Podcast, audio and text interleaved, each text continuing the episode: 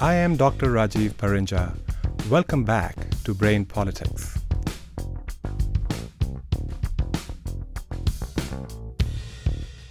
When Jack walked into our next session, he wanted to talk about an incident which started out frustrating him but had eventually left him feeling proud of himself. He had gone to eat some ice cream at an ice cream shop that he really liked. This place was quite busy and the line was longer than he would have liked, even though he had tried to go at a time when he thought the shop would not be crowded. This wasn't the first time that he had to queue for longer than he wanted. There had been occasions when he had to leave because he couldn't wait all that time.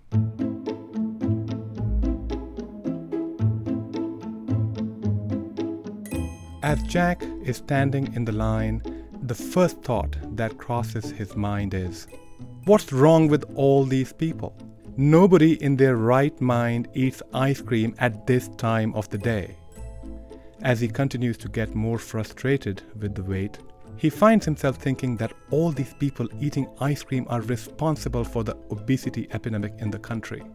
He then felt mad at the people behind the ice cream counter. They were taking their own sweet time and chatting with customers as if there was nobody waiting in the line. Jack feels the urge to say something sarcastic, but he stops himself. Jack had been thinking about our discussions of emotions when he was in the line. He noticed how he felt frustrated, irritated, and then angry. These emotions produced some really interesting thoughts. He was blaming people for doing the exact same thing that he was doing because they were delaying his reward. He didn't, however, do anything or say anything that would make people pay attention and notice his frustration and irritation. When he made eye contact with somebody, he smiled politely. In our session, Jack recounted that he had been able to recognize his emotions and also see how illogical they were. He disliked people for doing the exact same thing that he was doing, but he came up with excuses which justified his actions while judging other people. He thought he was doing something smart to try and eat ice cream when the ice cream shop was not likely to be busy. He felt entitled to eat ice cream occasionally because he felt that he was taking good care of his health, even though he acknowledged that he was struggling with some of the same issues, such as being overweight, that many of the people in the ice cream shop seemed to have. He was also able to modulate his expressions to not let his irritation and frustration show.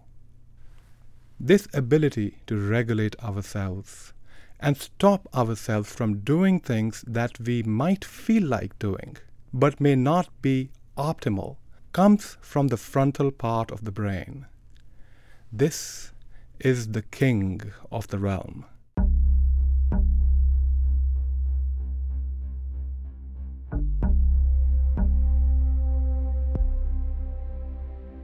The king is relatively young in evolutionary terms, that is, compared to other characters. The king has the capacity to inhibit the drives arising from the other parts of the brain. The king can plan, organize, and regulate our behavior. The king has to go against more powerful and ancient characters in the brain, such as the duke, our brain's emotional system. The king's ability to regulate is not perfect and it is not constantly available. It declines when we are stressed, overwhelmed, tired, sleep deprived, or intoxicated.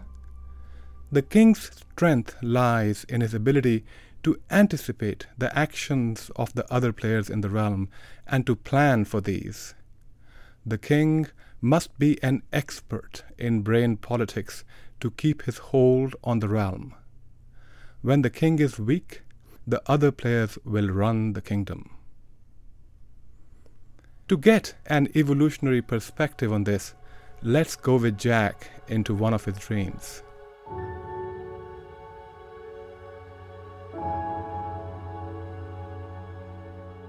In the dream, Jack is meeting the director of NASA, who is congratulating him on his excellent work on the spaceship. Jack feels a little confused because the meeting is happening on Earth, which is also his spaceship. He then notices that the director of NASA is actually a genie from the bottle. So Jack decides to ask him for three wishes.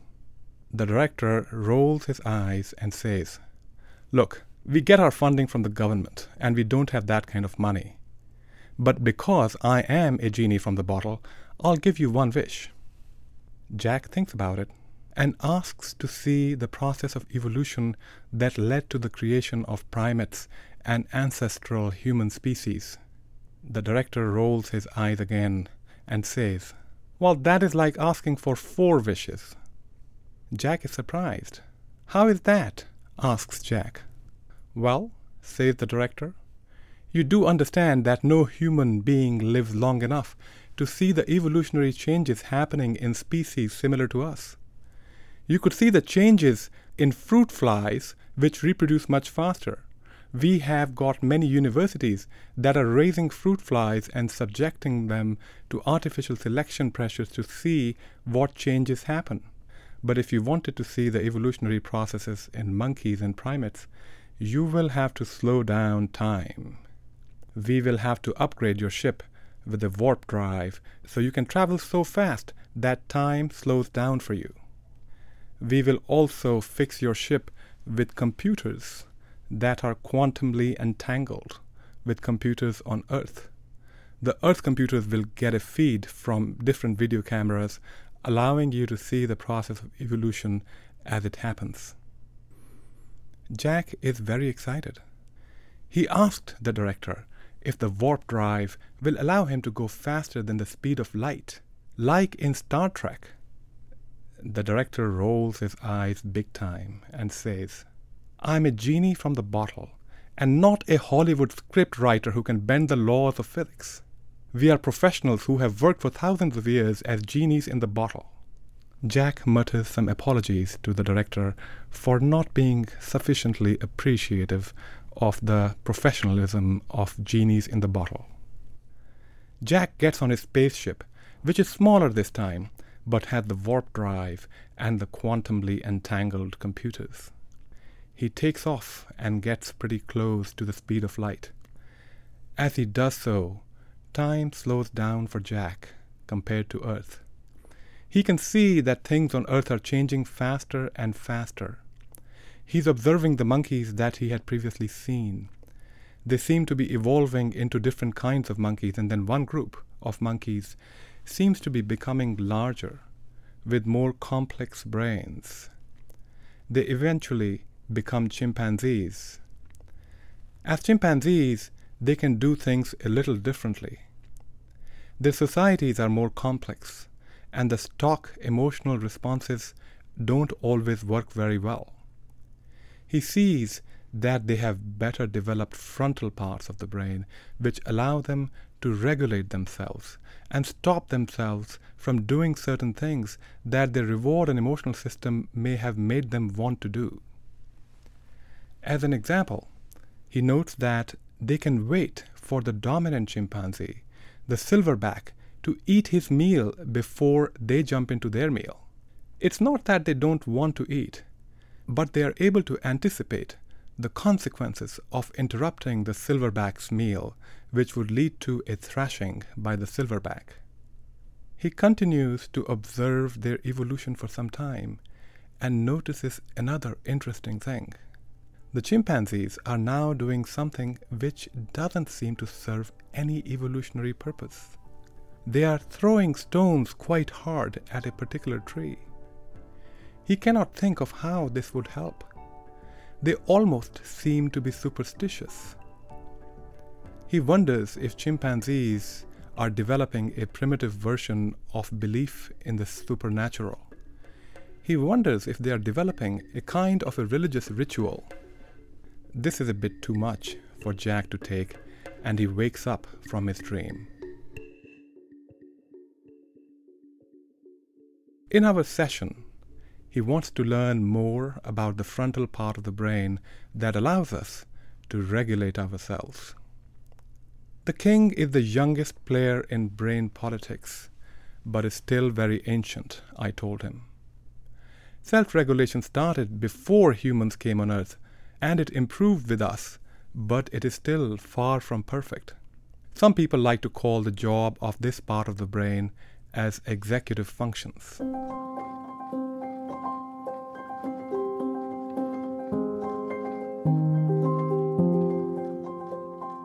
The executive functions have a number of components.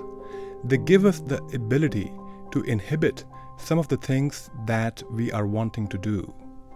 We also have something called working memory, which allows us to keep in mind a small amount of information that is needed to make immediate decisions. It also allows us to have cognitive flexibility. This is the ability to think about things differently and solve problems, be creative, and even learn new things. We have the ability to control our attention. Collectively, these functions allow us to tweak our stock responses that come from the lower part of the brain to make them a better fit for the situation we are in. As an example, I told Jack, your frustration with the wait at the ice cream shop made you want to speak up and yell at the people behind the counter, but you were able to stop yourself from doing it because you knew that this would lead to unwanted consequences. This ability to foresee consequences of actions and have a sense of the timeline is well developed in humans when compared to primates and monkeys, but it is far from perfect. Everyone gives in to temptations from time to time and fails to follow through on commitments to things like exercising regularly or eating healthy. Willpower, which is the ability to do certain things that are difficult and things that we may not feel like doing. It is also the ability to stop ourselves from doing things that we feel like doing but we shouldn't, comes from this frontal part of the brain. Jack immediately wanted to know what he could do to have a strong king. I wanted to answer his question, but I thought it was important to emphasize that though it is possible to improve executive functions, they will never be perfect. And though it would be awesome to have such willpower that we can do whatever we want, that is a fantasy. The trick is not to use brute willpower to get the outcomes we want, but to anticipate the pitfalls, the places where we may slip up, and tweak your environment so that you have to exert less willpower. As an example, it is easier to read in a library than in a nightclub. It is easier to dance in a nightclub than in a library. The environment that we choose to be in can make a huge difference in the ease or difficulty of behaving in a particular way. If we want to improve the king's power, I think the first thing we should talk about is a list of those things which make the king weak. Avoiding them allows the king to utilize the strength that he would normally have available. Being under stress, experiencing intense negative emotions, being sleep deprived, tired, or hungry can weaken the king. So can intoxication. Addicts can have poor self regulation when they are drinking or using drugs, and this impairment can last for several weeks after they stop drinking or using drugs. Another thing that can impair self regulation is eating particularly unhealthy food, especially in large quantities, such as food with large amounts of fat and sugar. You can improve your ability to self regulate by sleeping well, exercising regularly, eating healthy, being with somebody who is supportive of you, such as a partner or a parent. Practice can also help self regulation and make it easier and habitual the effort it takes to do something requiring willpower goes down as we do it repeatedly. We will talk more about habits in the next episode.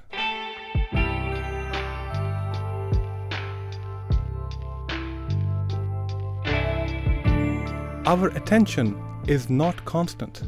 Our attention can also get drawn by things that are different from our self regulation goals. These times are ripe for failure of self regulation. A good king knows these limitations and he plans ahead for them.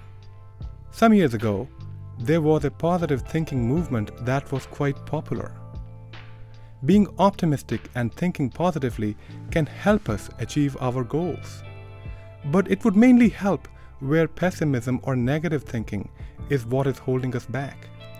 There are situations where you may overlook or underestimate obstacles due to positive thinking, which can increase your chances of failure. The king has many tools that he can use to deliver the outcomes that you want. The first of these tools is anticipation. As we go through life, we can learn from our experience and the experiences of others. We can see what we are doing or not doing to miss out on the outcome that we would have liked. We can anticipate doing these things again and plan to do something different.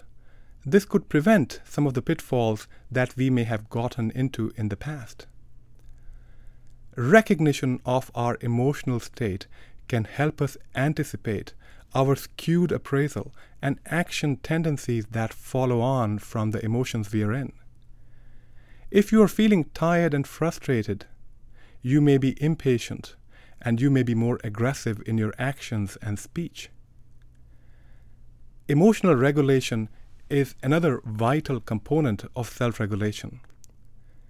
Validation allows us to regulate our emotional state.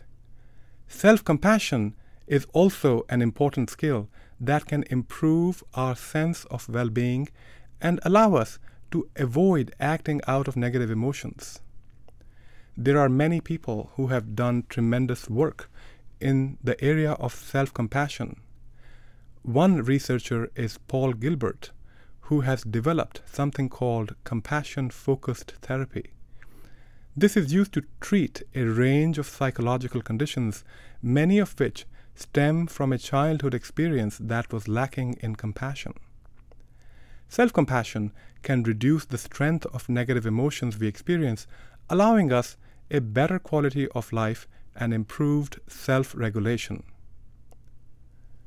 There is research that shows that pre commitment to a course of action by forming an intention to do what you had wanted to do before you went into the situation can help. There's a term for it called implementation intentions.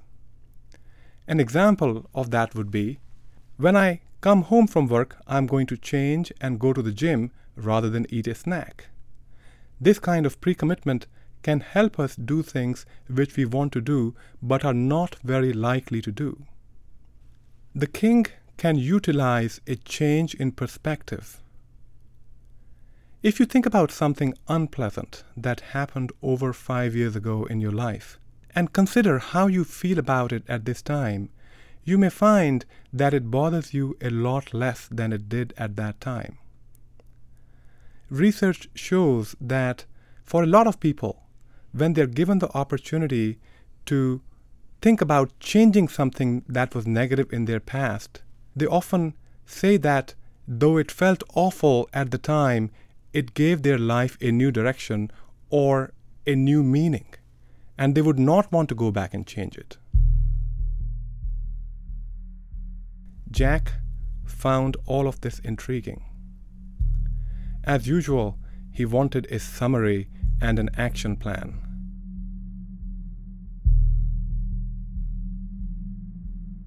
I think my key points are number one, avoid doing things that impair the king.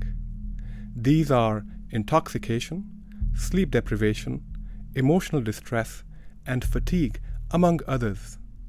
If you are impaired, recognize it and do what you need to do to get back to a normal state of self regulation. Catch up on sleep. Connect with a loved one to get out of emotional distress. Get some rest. Practice self compassion. Number two, Know that self regulation gets easier with practice. This will hopefully give you the motivation to keep going with self regulation. Number three, our willpower is never going to be perfect. The key is to anticipate and avoid the environments that make us do the behaviors that we don't want to do. Tweaking our environment can have a bigger impact in getting the outcomes that we want. This is where we should focus our efforts.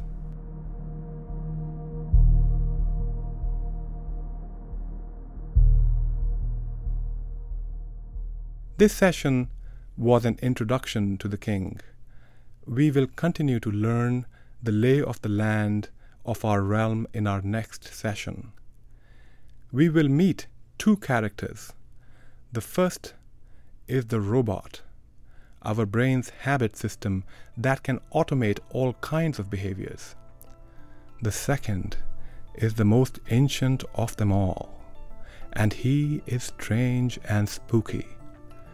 Some say he runs the kingdom, and others doubt his very existence. He shall be revealed in our next session. I hope you will join me. If you have questions or comments, please go to wgte.org slash brainpolitics. I am Dr. Rajiv Parinja. I am your host and producer. Our executive producer is Chris Pfeiffer. This is Brain Politics.